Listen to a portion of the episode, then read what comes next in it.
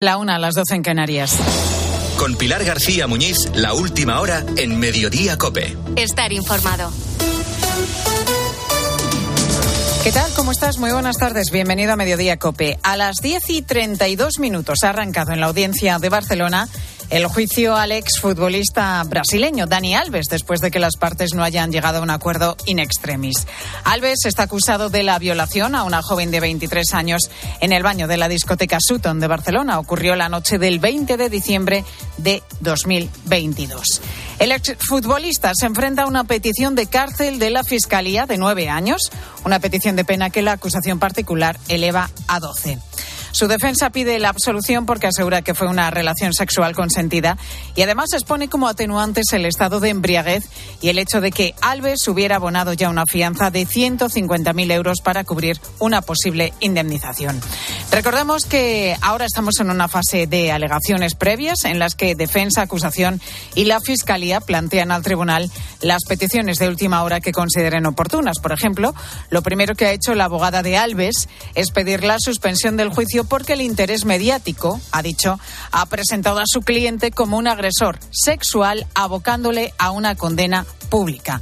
Para ello, la defensa ha presentado una recopilación de 450 noticias sobre este caso. Y desde luego, expectación mediática hay, mucha. Es inevitable. Se trata de una estrella muy reciente del fútbol mundial y muy conocida además en España tras su paso por el Sevilla y también para el Barcelona. Son más de 270 los periodistas acreditados para este juicio, 40 de ellos extranjeros. Estos periodistas, entre, entre ellos están nuestros compañeros de COPE, pueden seguir la sesión pero no pueden emitir ni publicar audio en el caso de la declaración del futbolista, que por cierto, y esto lo acabamos de conocer, declarará finalmente el miércoles. En el último lugar, tal y como había solicitado esta mañana su defensa. No se podrá escuchar a Dani Alves, pero sí que ya hemos podido verle sentado en el banquillo, aparentemente tranquilo y con una vestimenta sencilla. Llevaba camisa blanca, pantalón vaquero y zapatillas deportivas también blancas. Ante el revuelo mediático, Alves ha entrado en los juzgados por un camino no habitual para evitar la presencia de los numerosos periodistas. En el caso de la presunta víctima, se han extremado las medidas de seguridad para la protección de su identidad. Esta joven declarará a puerta cerrada y la grabación se guardará con la imagen pixelada y la voz distorsionada.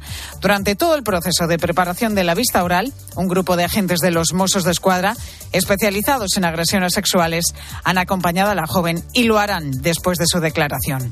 Hay que recordar que Dani Alves lleva en prisión preventiva más de un año, desde el 20 de enero de 2023, cuando fue detenido tras la denuncia de la chica.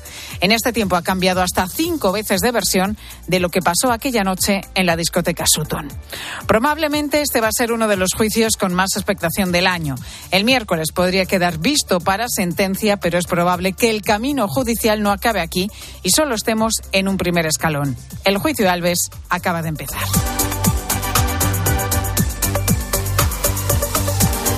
Hay más asuntos también destacados que debes conocer y que te cuenta ya a continuación Ángel Correas.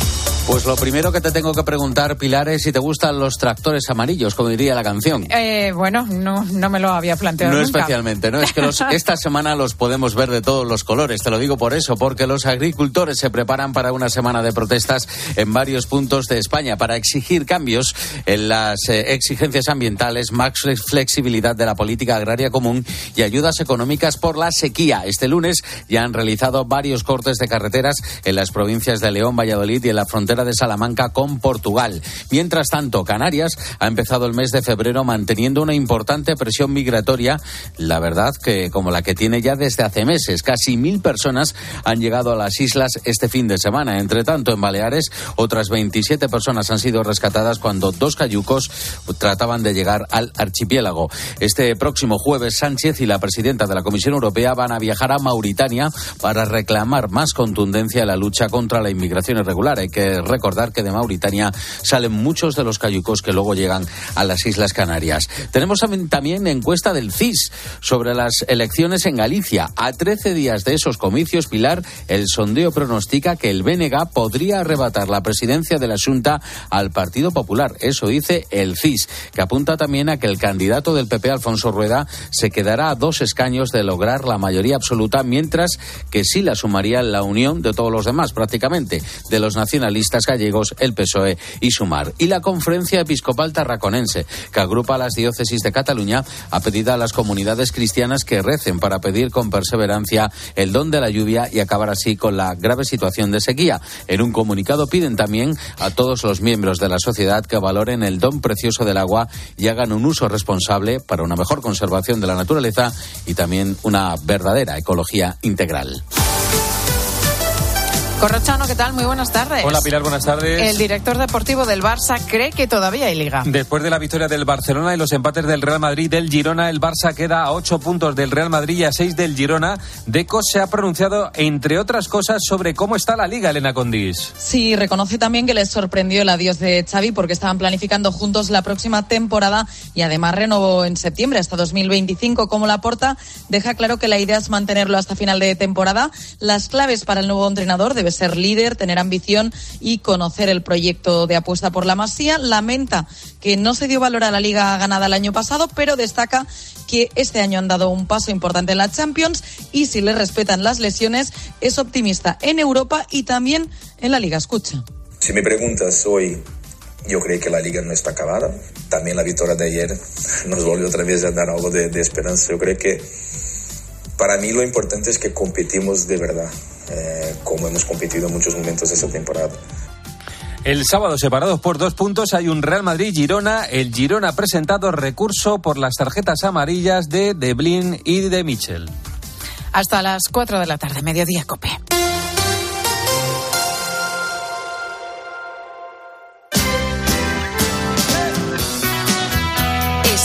Mediodía Cope. Con Pilar García Muñiz. Estar informado.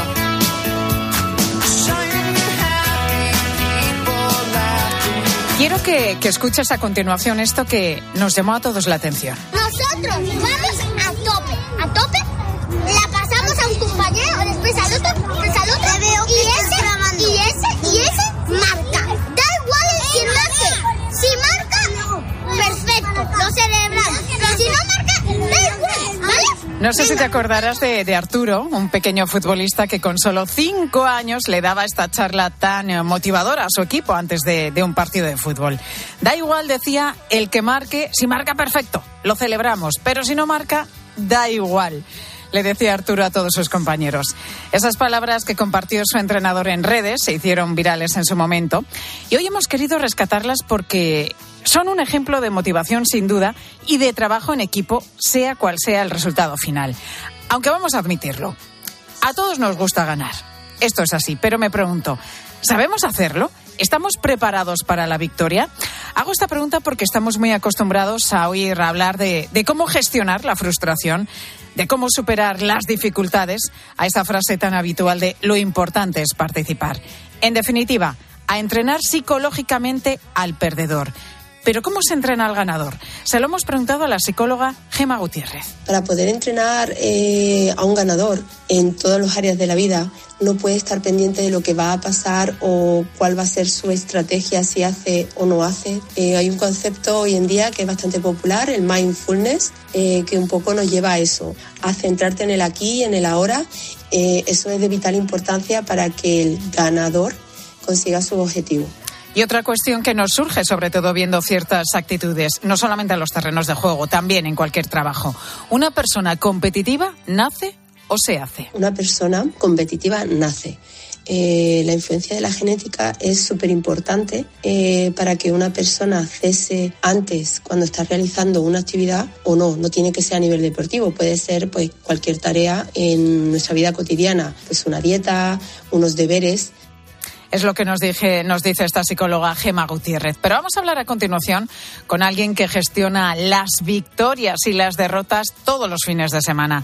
Víctor Sánchez es entrenador en las categorías inferiores del Club Baloncesto Fuenlabrada en Madrid. Víctor, ¿cómo estás? Muy buenas tardes. Hola Pilar, buenas tardes. Víctor, tú entrenas a los benjamines de primer año, niños que tienen entre 5 y 7 añitos, y también eres preparador físico de otros chavales un poquito más mayores, de, 15, de 13 a 15 años. ¿Qué es más difícil de gestionar con los niños, la derrota o la victoria? Bueno, yo creo que mmm, dentro de la victoria y la derrota eh, se puede diferenciar eh, en diferentes tipos de victorias y derrotas. Creo que cuando pierdes, eh, hay dos tipos de derrota. Una derrota eh, positiva y una derrota negativa y destructiva. Entonces, yo creo que esa derrota destructiva, em, que pone en duda la integridad del grupo y la unión que hay entre los propios jugadores, eh, creo que es lo más difícil de, llevar. Así que yo, yo me quedaría con, con esa.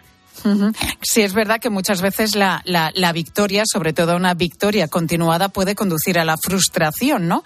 Porque se piensa que siempre eh, se va a ganar, que siempre se va a tener ese resultado, pero de pronto, por cualquier motivo, no se consigue y eso puede eh, crear algún tipo de, problema a la hora de asimilarlo los chavales. Eso es. Yo creo que cuando están demasiado acostumbrados a obtener siempre el mismo tipo de resultado, cuando llega algo que no esperan, o algo que no, que no entra en su mente antes del partido, es difícil de gestionar.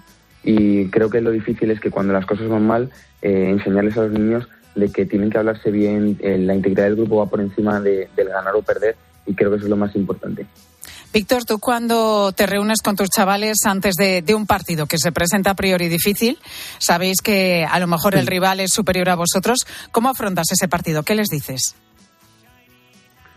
Pues nosotros nos basamos mucho en, objetivos eh, tanto individuales como colectivos.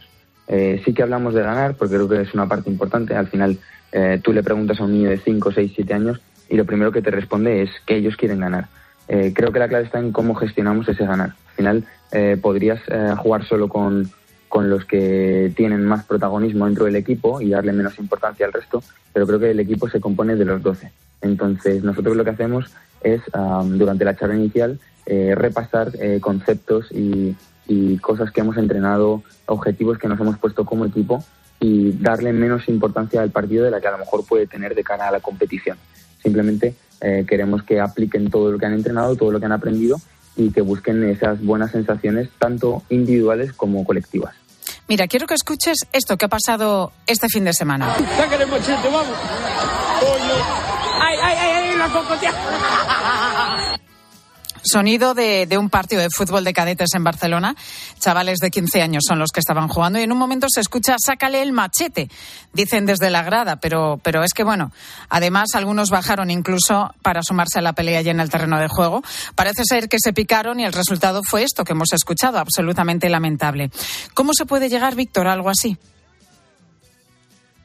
Bueno, yo creo que es eh, eh, culpa tanto de los que participan en ello como de los que no, em, no, lo, no lo previenen, por así decirlo. Eh, los que es culpa tanto de, padres, por así decirlo, que, llegan a ese punto, que creo que, estropea bastante la imagen tanto de los dos clubes que están jugando como del deporte, y creo que también es, es culpa de, de, aquellos que permiten que eso llegue a esas manos, a, a ese límite. Creo que todo en, su justa medida es positivo y creo que eh, tanto fútbol, baloncesto como cualquier tipo de deporte, eh, el pique entre jugadores eh, da un mayor espectáculo y, hace que la competición sea mucho mayor, pero creo que hay límites que no se pueden cruzar. ¿Y cuánto tenemos que ver los padres en estas actitudes? Lo digo porque muchos creen que su hijo va a ser el próximo Messi o el próximo Michael Jordan, ya que tú eres entrenador de baloncesto, ¿no? Y se comportan casi como, como hooligans cuando van a ver a sus hijos. ¿Cuánto pesan las expectativas de los padres? Bueno, pesan mucho más de lo que nos damos cuenta. Eh, los niños al final están eh, tienen siempre eh, idealizados a, sus familiares y, creo que es, natural. Pero sí que es verdad que las expectativas, los comentarios, em, lo que quieren sus padres que sus hijos lleguen a ser, pesa mucho y a veces eh, tiene em, mucha repercusión en las actitudes que tienen, incluso en los comportamientos, tanto dentro como fuera de la pista. Pero también tiene su parte positiva. Creo que hay, hay padres que, que son capaces de, buscar eh, la felicidad de sus hijos por encima del éxito o, el fracaso, por, así decirlo, de sus hijos en, sus propias expectativas. ¿Hablas con los padres de, de este asunto también? Eh, sí, bueno, nosotros al principio de año hacemos una reunión y lo que dejamos claro es que la, felicidad de los niños, el que ellos se lo pasen bien, el que ellos se diviertan y, aprendan, va por encima de todo. Al final, cada uno, eh, como decía mi padre, cada uno quiere lo mejor para, para su trozo de carne, ¿no? Por así decirlo y todo el mundo, pues ojalá todos los jugadores con los que, yo entrene eh, lleguen a ser profesionales. Pero creo que hay que ser realistas y dejar que el niño disfrute. Y ya el camino de la vida le pondrá donde, donde tenga que llegar. Bueno, pues acabamos de hablar con Víctor Sánchez, que es entrenador en las categorías inferiores del Club Baloncesto Fuenlabrada. Víctor, gracias por, por atendernos y, bueno, por contarnos también tu experiencia con todos estos chavales con los que estás eh, prácticamente todos los fines de semana. Y con ellos abordas estos dos asuntos de los que hemos hablado, la victoria y también la, la derrota, que forman parte, por supuesto, del deporte, pero forman parte en general de la vida. Víctor, gracias. Buenas tardes. Muchas gracias a vosotros, Pilar. Buenas tardes.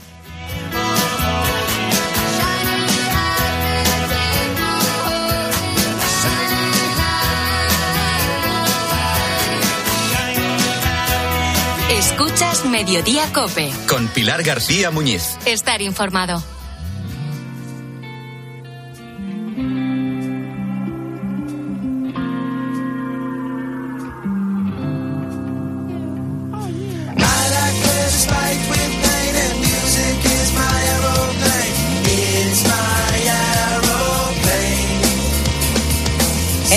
Que quedan para la Semana Santa, las hermandades y cofradías intensifican los preparativos de las procesiones.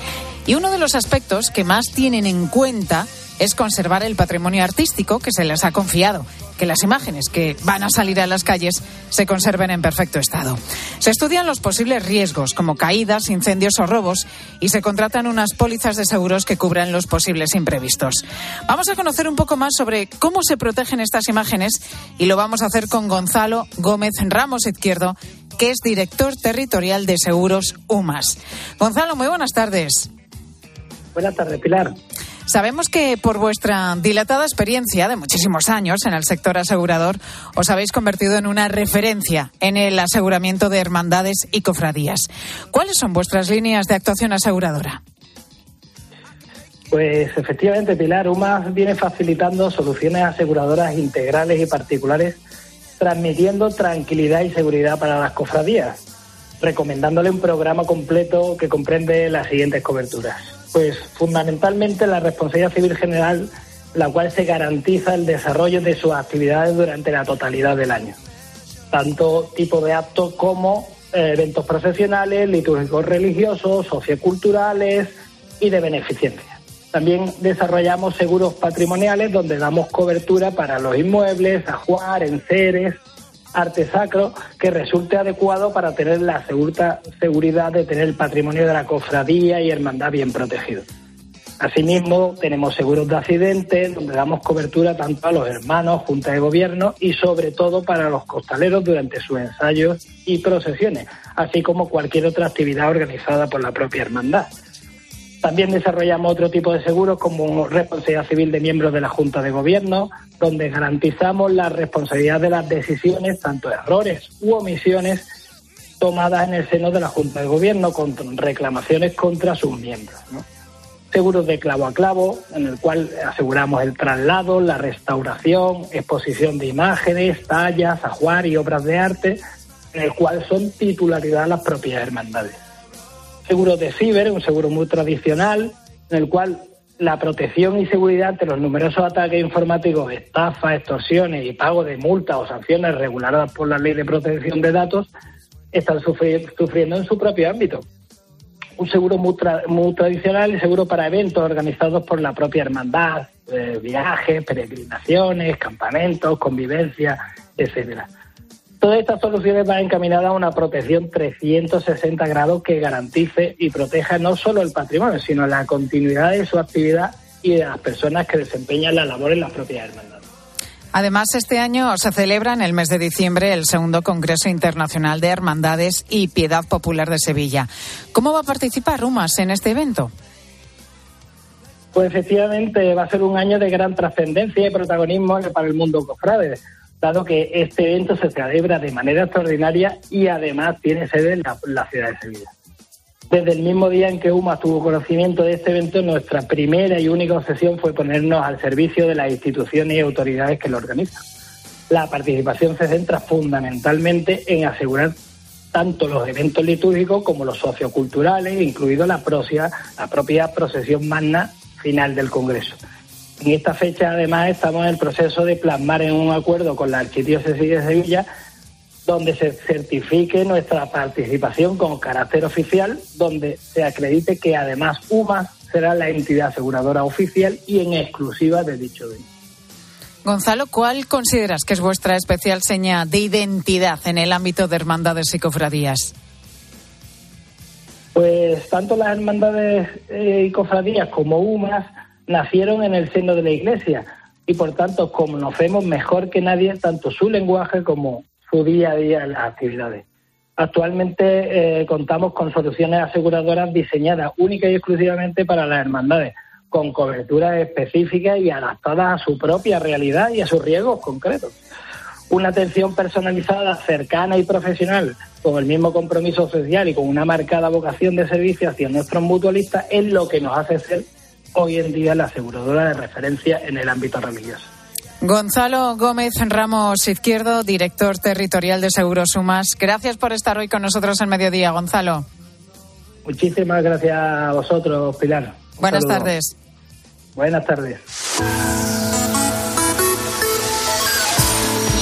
Mediodía vamos a hablar de cómo hacer un buen currículum, cómo hacerlo atractivo, porque de media quienes los miran solo dedican tres minutos a revisarlos. Así que bueno, que sean tres minutos por lo menos bien empleados. Sobre esto te preguntamos hoy, ¿sabes hacer un buen currículum? ¿Tienes claro lo que debemos incluir y lo que no?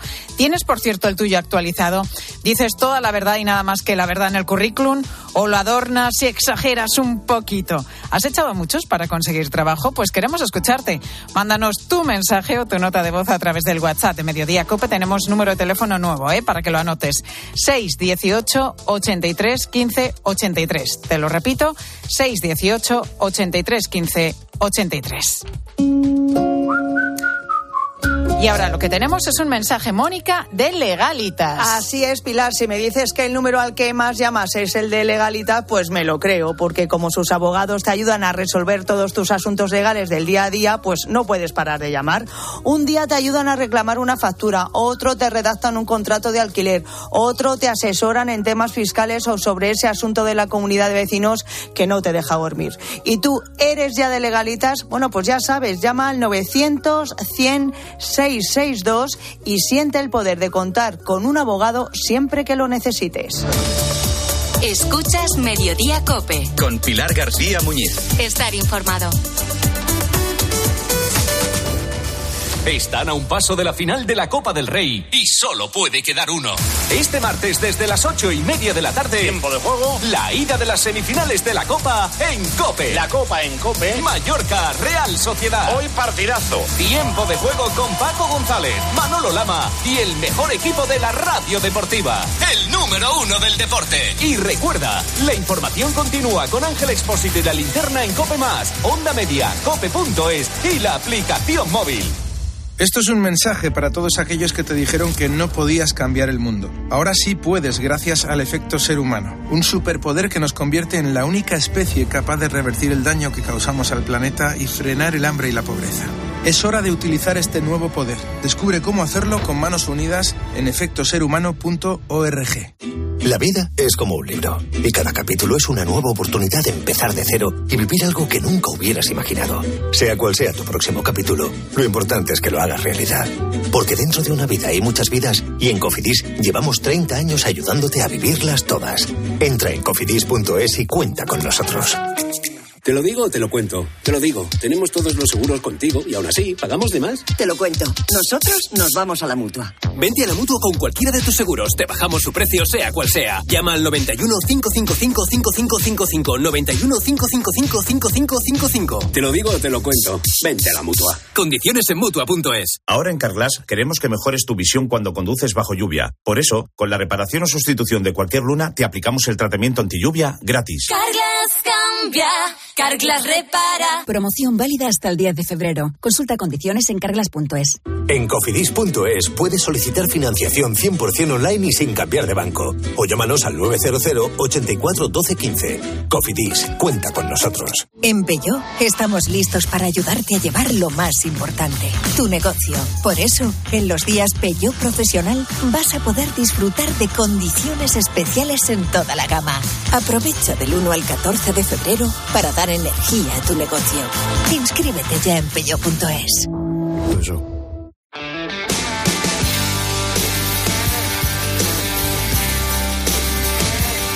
Escuchas Mediodía Cope. Con Pilar García Muñiz. Estar informado. Seguro que muchos de vosotros habéis publicado alguna vez un anuncio en el que vendéis, qué sé yo, por ejemplo, la bici que al niño se le ha quedado pequeña y ya no la utiliza y ponéis el anuncio en Wallapop. O esos vaqueros que nunca llegaste a ponerte en Vinted. O a lo mejor en mil anuncios pones a la venta esa minicuna de tu bebé que ya no necesitáis. Lo que pasa es que hay personas que empiezan a vender cosas que les sobran en estas plataformas y acaban por vender bastante. Otros incluso acaban convirtiendo esta práctica en una fuente adicional de ingresos. Pues cuando veía algo para algún amigo que no fuese mi talla, pues decía, oye, le llamaba, decía, oye, ¿quieres que te compre esto? Que, está muy bien de precio y, te pega. Y, como tenía éxito, pues empecé poniendo un poco, eh, mezclé esos dos, esas dos aficiones que tenía y vi que, que bueno, que la gente compraba los productos y que podía sacar un beneficio de ello. Así nos contaba Nacho Márquez, como eso que todos hemos hecho en alguna ocasión, lo de vender lo que nos sobra en estas plataformas, había pasado a ser algo más en su vida. Él se dio de alta como vendedor profesional, pero esto nos decía, no es ni mucho menos lo común, pero sin embargo es ahora lo que hay que hacer, porque desde ya Hacienda quiere controlar, en virtud de una directiva que hoy avanza, con la publicación en el BOE del modelo de declaración informativa con el que estas plataformas deberán declarar las operaciones de sus usuarios. Es decir, Wallapop, Vinted o Airbnb disponen de dos meses para entregar a Hacienda los datos de sus usuarios que realizaron más de 30 operaciones a través de estas plataformas o ganaron más de 2.000 euros en 2023. Y hoy el BOE, como te decía, publica ya ese modelo de declaración informativa que van a tener que entregar las plataformas. ¿Qué tipo de información están recogiendo? ¿Cuánto voy a tener que pagar si se da el caso? Son cuestiones que queremos tratar de resolver hoy con Rafael Ruiz, que es experto en asesoría fiscal. Rafael, muy buenas tardes. Hola, buenas tardes, Pilar, ¿cómo estás? La verdad, bueno, yo encantada de que estés con nosotros, Rafael. Y con algo de lío, ¿eh? Con algo de lío con todo este asunto, por eso queremos aclarar contigo algunas cuestiones, porque lo decíamos antes. Quien más o quien menos, pues ha vendido algo en lugares como Wallapop o Vinted. ¿Qué informaciones se está recogiendo y entregando a la agencia tributaria por parte de estas plataformas? Eh, efectivamente. Eh, esto no es ni más ni menos que un, un nuevo avance eh, la agencia tributaria no, no va más que buscando eh, bases de datos donde pueda recoger muchísima información de todo tipo de operaciones. Con las nuevas tecnologías, esto es lo que, lo que se ha puesto de moda, que es que eh, muchísima gente acude a Wallapop, acude a, a Airbnb y ahí hay una fuente de datos que a la agencia tributaria no se le puede escapar. De hecho, por eso utiliza el BOE. ¿Qué información es? Eh, pues toda la que pueda la, recoger la agencia tributaria. Eh, mira, recuerdo eh, como anécdota que eh, algún inspector en algún curso nos decía que la propia agencia tributaria estadounidense, la IRS, funcionarios de allí les decían si nosotros pidiéramos estos datos tan íntimos y secretos personales en Estados Unidos, el Tribunal Supremo nos, nos cortaría el cuello. Con lo cual, imagínate, la agencia tributaria siempre va a pedir todo lo que pueda. Y si algo eh, se sale por protección de datos, por intimidad, por tal, pues bueno, ya lo dirá el Tribunal Supremo o los tribunales. Pero de momento la petición está ahí y la información la requieren desde De ya. Correcto. O sea, Rafael. desde luego, eh, sí. En, en el Eh, caso de que hayamos realizado ventas superiores a los 2.000 euros, pongamos, por ejemplo, que vendemos Sí. un coche y se le haya Sí. comunicado a Hacienda, ¿quiere decir que ipso facto tenemos que tributar por ello? Eh, bueno, vamos a ver, no, hay, do- hay dos cuestiones. Eh, si tú solo una vez vendes un coche y eh, generalmente además por el coche vas a sacar, vas, vas a, a generar una pérdida, ¿vale? Porque el coche en el momento que lo sacas del concesionario ya vale menos dinero que el que a ti te ha costado. Eh, vas a generar una pérdida, pero imaginemos que generas una ganancia. Si lo haces una sola vez, eh, tendrás una ganancia patrimonial, ¿vale? Que declararás en tu declaración de renta del año siguiente. Si lo haces eh, mañana, imagínate, en mayo del 25, tú tendrás que meter eh, que ganaste mm, 3.000 euros vendiendo ese coche. Si lo haces asiduamente, el concepto de actividad económica, eh, igual, tanto a efectos de, IRPF, a efectos tributarios como a efectos de seguridad social, es- eh, está persa siempre sobre la palabra habitualidad. Esa es la palabra demoníaca Pues- Con, esa, con esa palabra nos quedamos que se me agota el tiempo. Rafael Ruiz, asesor fiscal en Castellana Consultores. Gracias.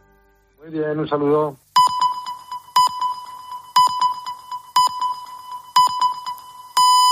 Una y media, doce y media en Canarias. Pilar García Muñiz. Mediodía Cope. Estar informado. Arranca en Barcelona el juicio contra Dani Alves por presuntamente haber violado a una joven en los baños de una discoteca el 30 de diciembre de 2022. El futbolista y exjugador del Barça se encuentra en prisión provisional desde hace un año. La Fiscalía pide nueve años de cárcel para él, mientras que la acusación solicita doce. Lo último sobre la vista de hoy es que Alves ha logrado retrasar su declaración hasta este miércoles. Será el último en hacerlo tras escuchar a los 30 testigos que han sido citados. La importante sequía provoca que casi 6 millones de habitantes de Cataluña vivan hoy su cuarto día con restricciones de agua. El Gobierno central y el catalán han acordado que si fuera necesario transportar agua potable en barcos, su coste será pagado a medias.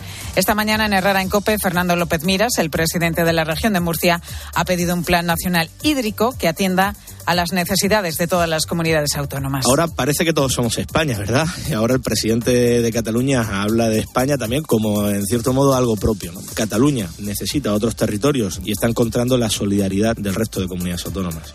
Entrevista completa de Carlos Herrera a Fernando López Miras que puedes volver a escuchar en nuestra web en cope.es. Hablando de Cataluña, el PSOE y Junts vuelven a negociar la letra pequeña de la futura ley de amnistía, una vez que Junts exige un mayor blindaje judicial a la norma. Pedro Sánchez asegura que no es necesario cambiar el texto, pero sí que se muestra abierto a modificar la ley de enjuiciamiento criminal para acortar las investigaciones judiciales. Esto beneficiaría a la formación independentista. Y en El Salvador, Nayib Bukele ha revalidado por una abrumadora mayoría la presidencia del país. Los salvadoreños han respaldado su lucha contra las maras y el narcotráfico. Sin embargo, en Herrera en Cope, Carlos Malamud, catedrático de Historia, ha puesto el foco en la falta de transparencia de muchos aspectos del mandatario. Eh, es este control férreo de las instituciones, la ausencia de un equilibrio de poderes, no hay un control por parte del legislativo sobre el ejecutivo, sino a la inversa tampoco de la justicia y esto es lo que ha permitido que estemos donde estamos. En España, uno de cada diez niños en edad escolar necesita una atención educativa específica, según el Instituto Nacional de Estadística. Hablamos de niños que tienen dislexia, que tienen hiperactividad, que tienen déficit de atención o altas capacidades.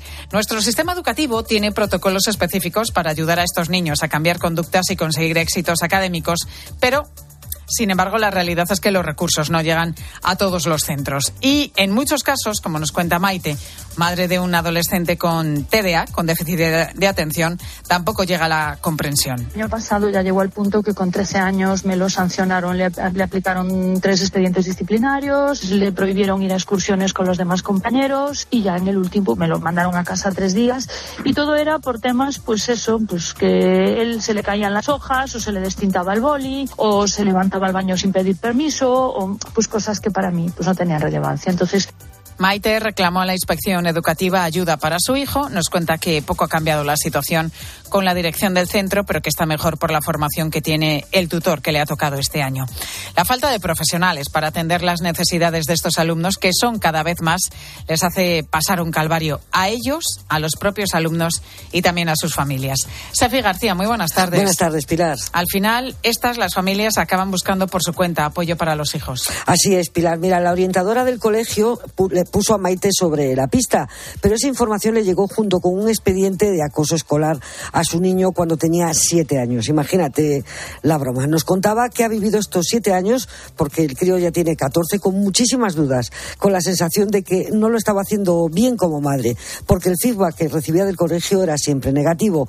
Así que se informó por su cuenta. Acudió a un familiar que orienta en un colegio público para conocer opciones. Es un proceso en el que yo me tuve que dar cuenta sola en mi ámbito privado, donde el colegio no me apoyó absolutamente nada y que fui llegando a conclusiones para ver cómo yo podía arropar al niño para que tuviese cuando menos pues una, una evolución académica conveniente. Entonces pues le busqué una clase de apoyo con una profesora, tuve la suerte de encontrar una profesora extraordinaria que lo ayudó a salir del bache, o sea que no era capaz ni de estudiar ni de concentrarse. Eso me costó entenderlo hasta que yo no empecé a poner medidas que ayudaron al niño.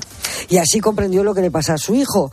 Eh, además tiene apoyo médico, evidentemente, y le ha apuntado a un grupo de apoyo también de niños con la misma, eh, con el mismo problema que su hijo. Pero en esas están muchos padres, Pilar, que lidian a diario con hijos con dislexia o discalculia que se pueden corregir, hiperactividad o déficit de atención e incluso altas capacidades, por ejemplo. Los padres y los profesionales señalan la falta de recursos en el sistema educativo para ayudar a estos alumnos. Faltan orientadores. Se calcula que en España hay uno para cada 700 u 800 estudiantes, cuando la ratio que recomienda la UNESCO es de uno por cada 250. Y no hay datos sobre los psicopedagogos que deberían ayudarles. Enrique Castillejo es uno de estos profesionales. Estos alumnos están en el sistema educativo porque se merecen un futuro en igual de condiciones que todos los alumnos, con lo cual van a necesitar necesitar una orientación educativa y profesional muy adaptada a sus necesidades y en grado máximo. Los centros educativos tienen una dotación adecuada para el tratamiento de este tipo de trastornos de la conducta de aprendizaje? No. Porque estos chavales, estos niños no necesitan solamente apoyo escolar, Sefi. Vamos, está claro, el rendimiento académico es muy importante. De hecho, los protocolos educativos indican que sus exámenes deben ser más cortos o con menos preguntas y que los textos, por ejemplo, tienen que simplificarse para ellos. Pero en el colegio en el instituto se socializa y lo normal es que acaben estigmatizados. Por eso necesitan ayuda sobre todo para entenderse. Nuria Nuño es psicóloga y orientadora. Sí que hay que trabajar mucho con todo el área emocional y, personal de esas personas que a veces pues se olvida un poco, ¿no? Porque te centras solo a, bueno, pues que saque buenas notas o, bueno, pues que tenga amigos. Pero a veces es más importante el, el que se valoren y que entiendan que también tienen un hueco en esta sociedad. Y con lo que nos hemos encontrado, Pilar, es que no hay recursos suficientes para ayudarles. Y recordamos esa cifra, que son uno de cada diez los estudiantes que oficialmente requieren de este apoyo, que no llega ni mucho menos a todos a todos estos alumnos que, que realmente lo necesitan. Gracias, Efi. A ti, Pilar. Está claro que la farmacia y los farmacéuticos cada día son más protagonistas del sistema sanitario, con más de 80.000 farmacéuticos colegiados y una completísima red de más de 22.000 farmacias. Además, este jueves 8 de febrero, desde Mediodía Cope, lo vamos a poder comprobar en el vigésimo tercer Congreso Nacional Farmacéutico en Valencia, con el Consejo General de Farmacéuticos y el muy ilustre Colegio Oficial de, de Farmacéuticos de Valencia.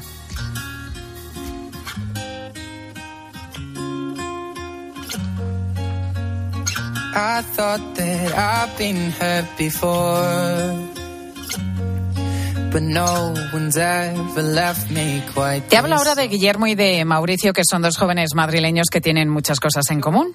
Cuando los dos acabaron bachillerato e hicieron la EBAU, la selectividad, decidieron que, iban a estudiar administración y dirección de, de empresas.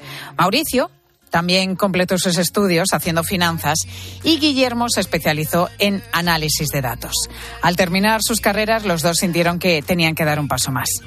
Mauricio, en un retiro espiritual, descubrió algo que no esperaba. Sintió una llamada y empezó a plantearse seriamente la opción de ser sacerdote. Y algo parecido le ocurrió a Guillermo. En su parroquia descubrió que Jesús era quien verdaderamente le atraía. Los dos estuvieron bastante tiempo pensando su decisión, pero al final los dos la tuvieron bastante clara y entraron al Seminario Conciliar de Madrid. Mauricio lleva ya allí tres años de formación y Guillermo uno menos. Guillermo lleva dos. El pasado mes de diciembre, el cardenal arzobispo de Madrid, José Cobo, en un encuentro con el Papa Francisco, le dijo que hacía mucho tiempo que los seminaristas de su archidiócesis no viajaban al Vaticano para encontrarse con, con el Papa. Francisco no dudó ni un segundo, miró su agenda y los invitó a ir allí los invitó a Roma. Este pasado sábado, 84 seminaristas, entre los que se encontraban Mauricio Guillermo, se reunieron con, con el Papa. Fue un encuentro que tuvo lugar en el Palacio Apostólico del Vaticano y que duró algo más de una hora. Francisco dejó a un lado el discurso que había preparado para la ocasión e invitó a los alumnos del seminario a que fueran haciéndole preguntas que él después poco a poco fue contestando. Como nos cuenta el arzobispo de Madrid, José Cobo, fue un momento de mucha cercanía. Efectivamente se ha abierto y ha preguntado, bueno, ¿qué preguntas tenéis que hacerme? Inmediatamente hemos estado pues mucho tiempo todas las preguntas las ha respondido y ha abierto también el corazón porque ha contado bueno pues cosas de su historia ha sintonizado yo creo que al final me decía eh, he estado a gusto he estado a gusto y yo creo que nosotros también Pues el Papa que fue contestando a todas esas preguntas en ese encuentro en el que estuvieron nuestros dos protagonistas, Guillermo Navarro, seminarista. Muy buenas tardes, Guillermo.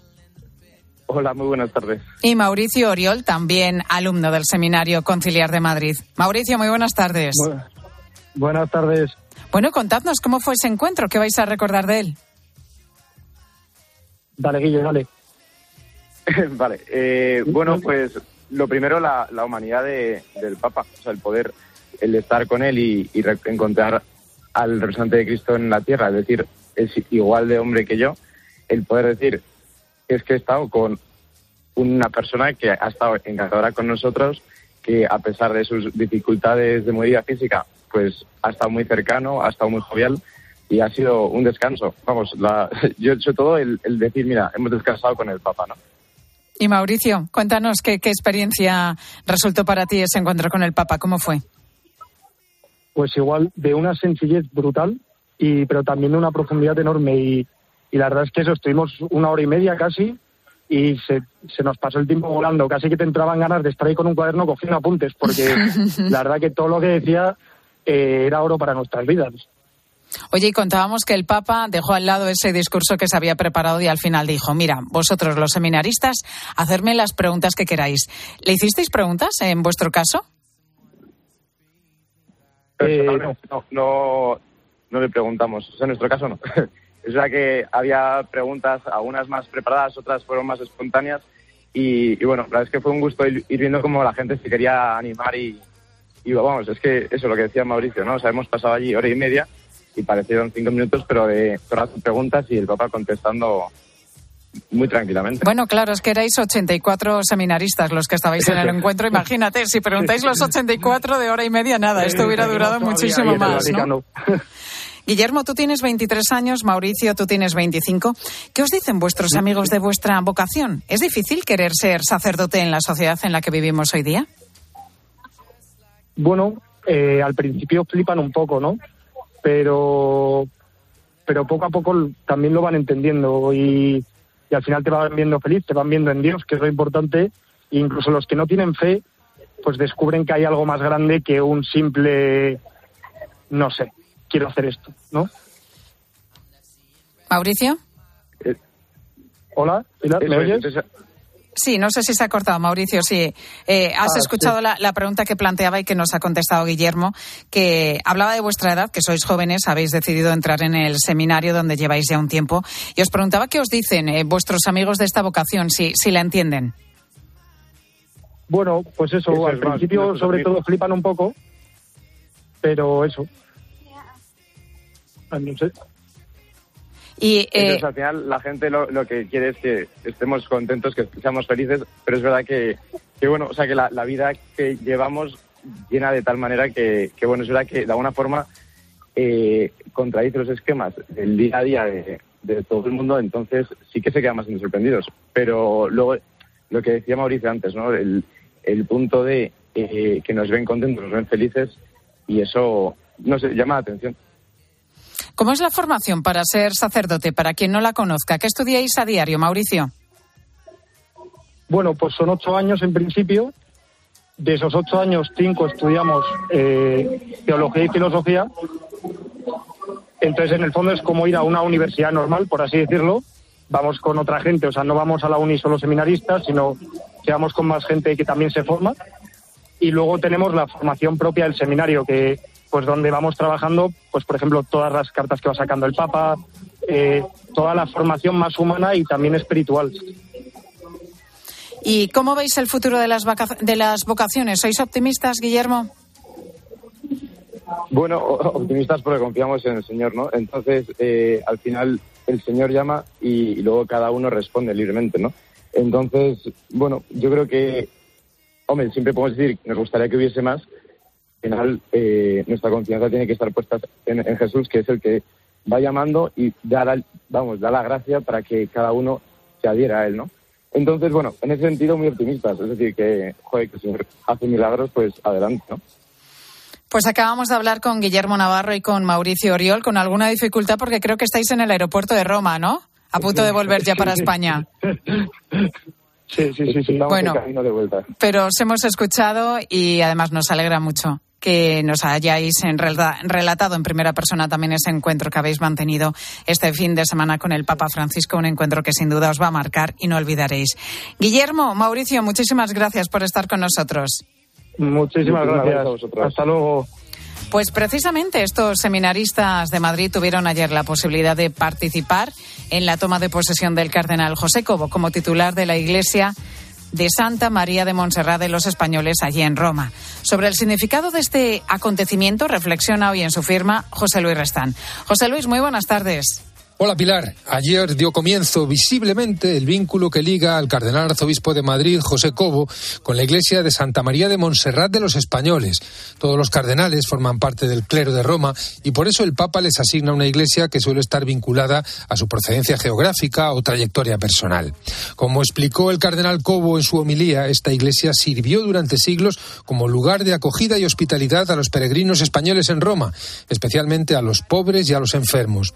No se de tomar posesión de esta iglesia en el sentido de apropiarse de algo, explicó el cardenal, sino de que Cristo sea más en nosotros para que la misión se desarrolle. Y para eso propuso entrar por tres puertas. Primero la puerta de la obediencia, decir sí a Dios en las circunstancias a través de las que nos llama, poniendo su designio por delante de nuestros planes. La puerta del servicio, como describía el apóstol Pablo, hacernos esclavos de todos, hacernos débiles con los débiles, darnos a todos para salvar a toda costa a algunos. Y todo esto por el Evangelio, la mayor riqueza que podemos ofrecer a cualquiera para que su vida sea plena. Y la tercera puerta, ayudar a construir la Iglesia, sabiendo que es el Espíritu Santo quien la construye y consolida su unidad. En esa construcción, Pedro es fundamento visible de la unidad. La comunión con el Papa es comunión con la totalidad, sin la cual no se puede dar la comunión con Cristo, subrayó el cardenal citando al teólogo Joseph Ratzinger. En un mundo donde campa el desarraigo y nos caracteriza una gran desvinculación, la figura de Pedro nos cohesiona, agranda y visibiliza la verdad evangélica y apostólica. No hay iglesia de Jesucristo sin el Papa, sea quien fuere. La humilía concluyó observando que el anuncio de la salvación a nuestros hermanos será baldío si no se nutre de su fuente. Solo la fuerza de Cristo a través de su palabra y de la Eucaristía nos permite ponernos de nuevo en marcha a pesar del cansancio. No fue, desde luego, un acto formal, sino una hermosa guía para el camino de todos. Gracias, José Luis. Seguimos en eh, Mediodía Cope ahora con tu Cope más cercana. Escuchas Mediodía Cope. Y recuerda que si entras en cope.es, también puedes llevar en tu móvil los mejores contenidos con Pilar García Muñiz. La triste historia de África es que siempre que se encuentra algo de valor, sus habitantes sufren y mueren en la miseria. ¿Qué me queda? Jennifer Connelly, Y me metería en muchos líos si llegase a hablar de diamantes de sangre. Leonardo DiCaprio, Ese diamante es mi salvoconducto para salir de este maldito continente. Diamante de Sangre. El domingo a las 12 menos cuarto de la noche en 13.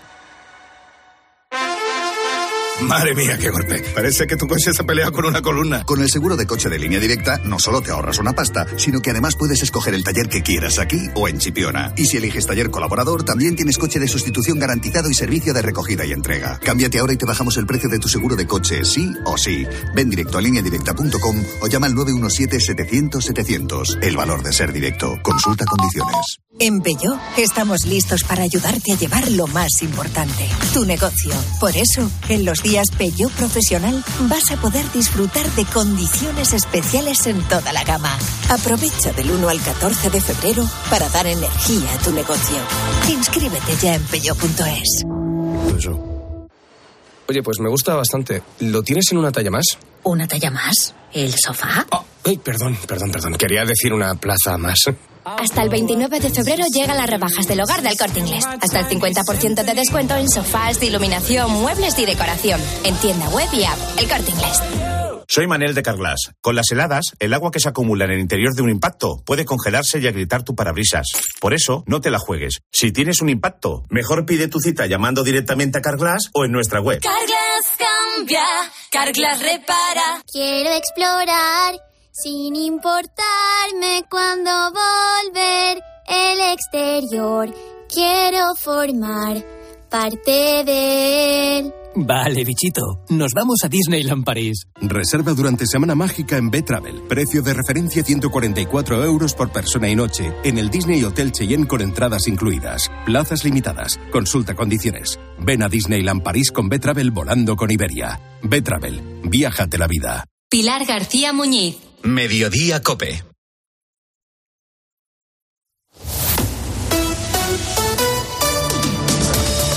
Cope Madrid. Estar informado. Pues ya sabemos quién será el pregonero en Madrid de los carnavales de este año.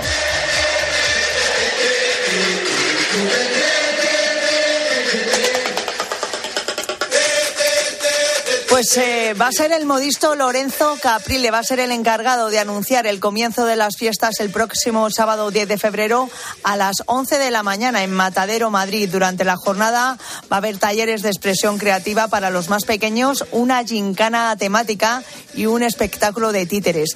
El broche final será a las 2 con un pasacalles a lo largo y ancho de Madrid-Río. El domingo 11 de febrero, Matadero Madrid acogerá el tradicional manteo de un muñeco de trapo y una comparsa de gigantes y cabezudos de tintes goyescos para dar paso a las murgas y chirigotas.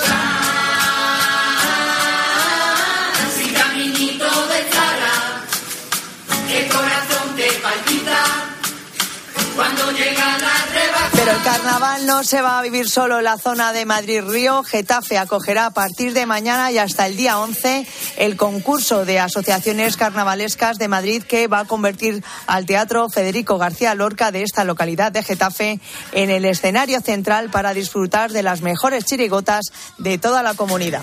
En este barrio te puedes comprar. Bueno, pues soy Mónica Álvarez, estás escuchando Mediodía Cope Madrid con este ambiente ya tan carnavalero y bueno, ahora te cuento más cosas, pero en estos momentos lo que hacemos es acercarnos a la Dirección General de Tráfico. Vamos a conocer cómo se circula en estos momentos por las carreteras madrileñas y nos lo cuenta desde la Dirección General de Tráfico Jaime Orejón. Buenas tardes. Muy buenas tardes. A esta hora, afortunadamente, situación fluida y cómoda en toda la red de carreteras de la comunidad, aunque eso sí, os recordamos que van a poder encontrar complicaciones en la salida de Madrid por la 1 su paso por San Agustín del Guadalís, que obliga el corte de un carril, el izquierdo, por un accidente la tarde anterior. Así que mucha precaución si van a salir de Madrid por esta 1. Gracias, Jaime. Mediodía. Cope Madrid. Estar informado.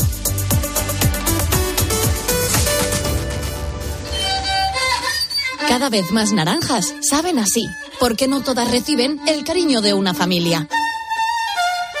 Una gran naranja solo es posible cuando hay pasión y cuidado por cada detalle. Solo es posible cuando detrás tiene una gran familia. Naranjas Fontestad, el valor de ser familia. Hay emociones tan intensas e indescriptibles que teníamos que ponerles nombre.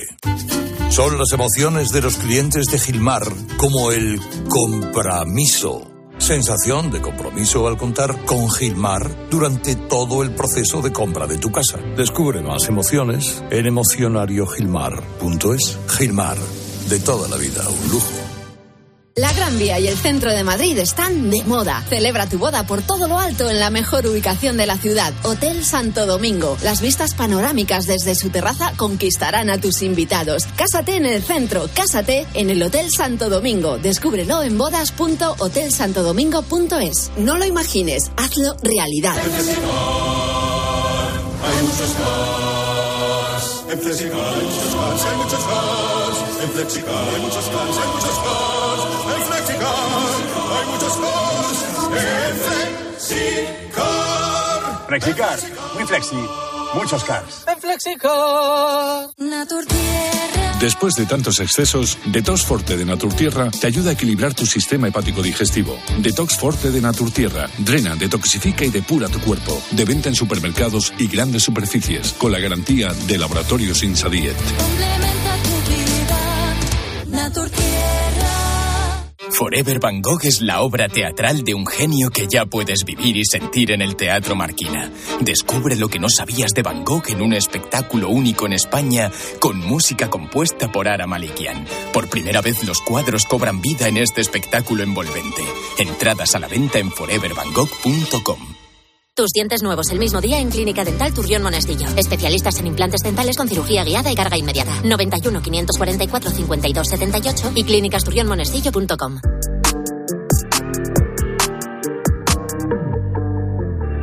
Mediodía. Cope Madrid. Estar informado.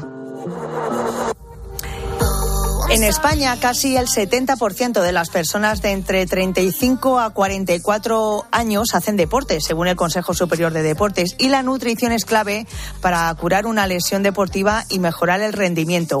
Ana Teisidó es nutricionista de la Unidad de Medicina Deportiva de Vitas Invictum del Hospital Universitario Vitas Madrid Arturo Soria y Vitas Internacional. Buenas tardes, Ana. Hola, buenas tardes, Mónica. Bueno, ¿por qué cuando hacemos deporte no le damos importancia a la nutrición? La nutrición siempre ha estado presente en el deporte, ¿no? Aunque no siempre de forma acertada. Es una especialidad que ha sufrido intrusismo de forma recurrente, ya sea por parte de entrenadores, redes sociales o el típico amigo, ¿no? Con poca preparación o ninguna. Como el típico me han dicho que ahora que empiezo el gimnasio es mejor que me quite todos los carbohidratos o toma este suplemento de vitamina C para no resfriarte, ¿no? Al final mensajes sin duda equivocados. A lo mejor también tiene que algo que ver la mala fama de la palabra dieta, ¿no? Después de tantos años de dietas milagro, mensajes pobremente generalizados y pasar hambre a base de pollo a la plancha, arroz y lechuga, ¿verdad?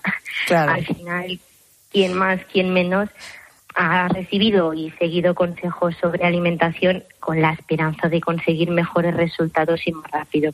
Pero no siempre, ya te digo, se ha recorrido a los mejores profesionales Mm, o los más adecuados. Eso, vaya. eso es, es verdad. Eh, Ana, eh, ¿cómo la nutrición mejora el rendimiento y la recuperación de los deportistas?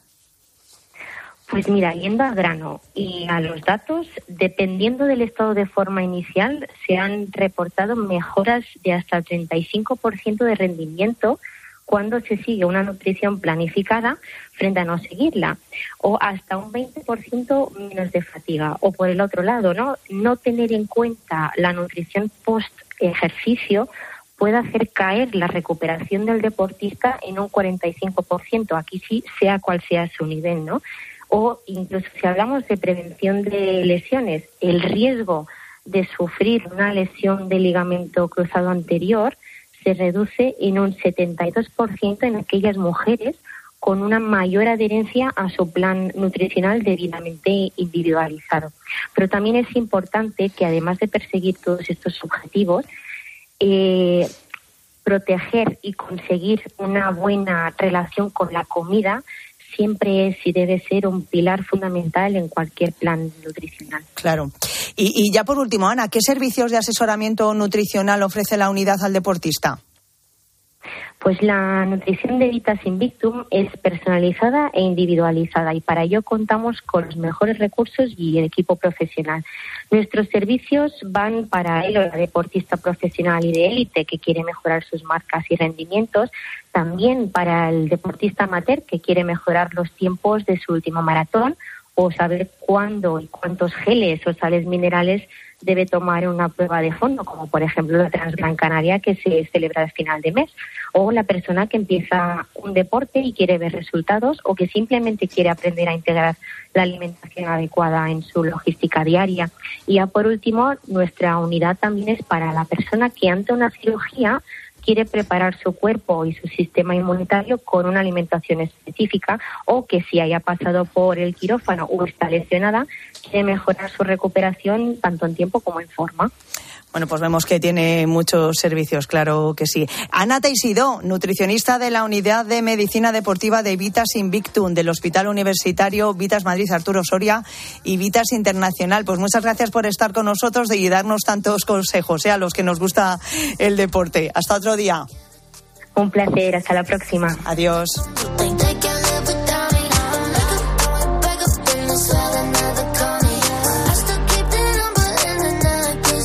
Te cuento también que la incidencia de las infecciones respiratorias agudas como la gripe, el virus respiratorio sincitial y el COVID-19 continúa descendiendo, descendiendo en la Comunidad de Madrid. Es una muy buena noticia que te vamos a ampliar en 20 minutos cuando vuelve la información de Madrid. Ahora seguimos con todo lo que te interesa en Mediodía Cope.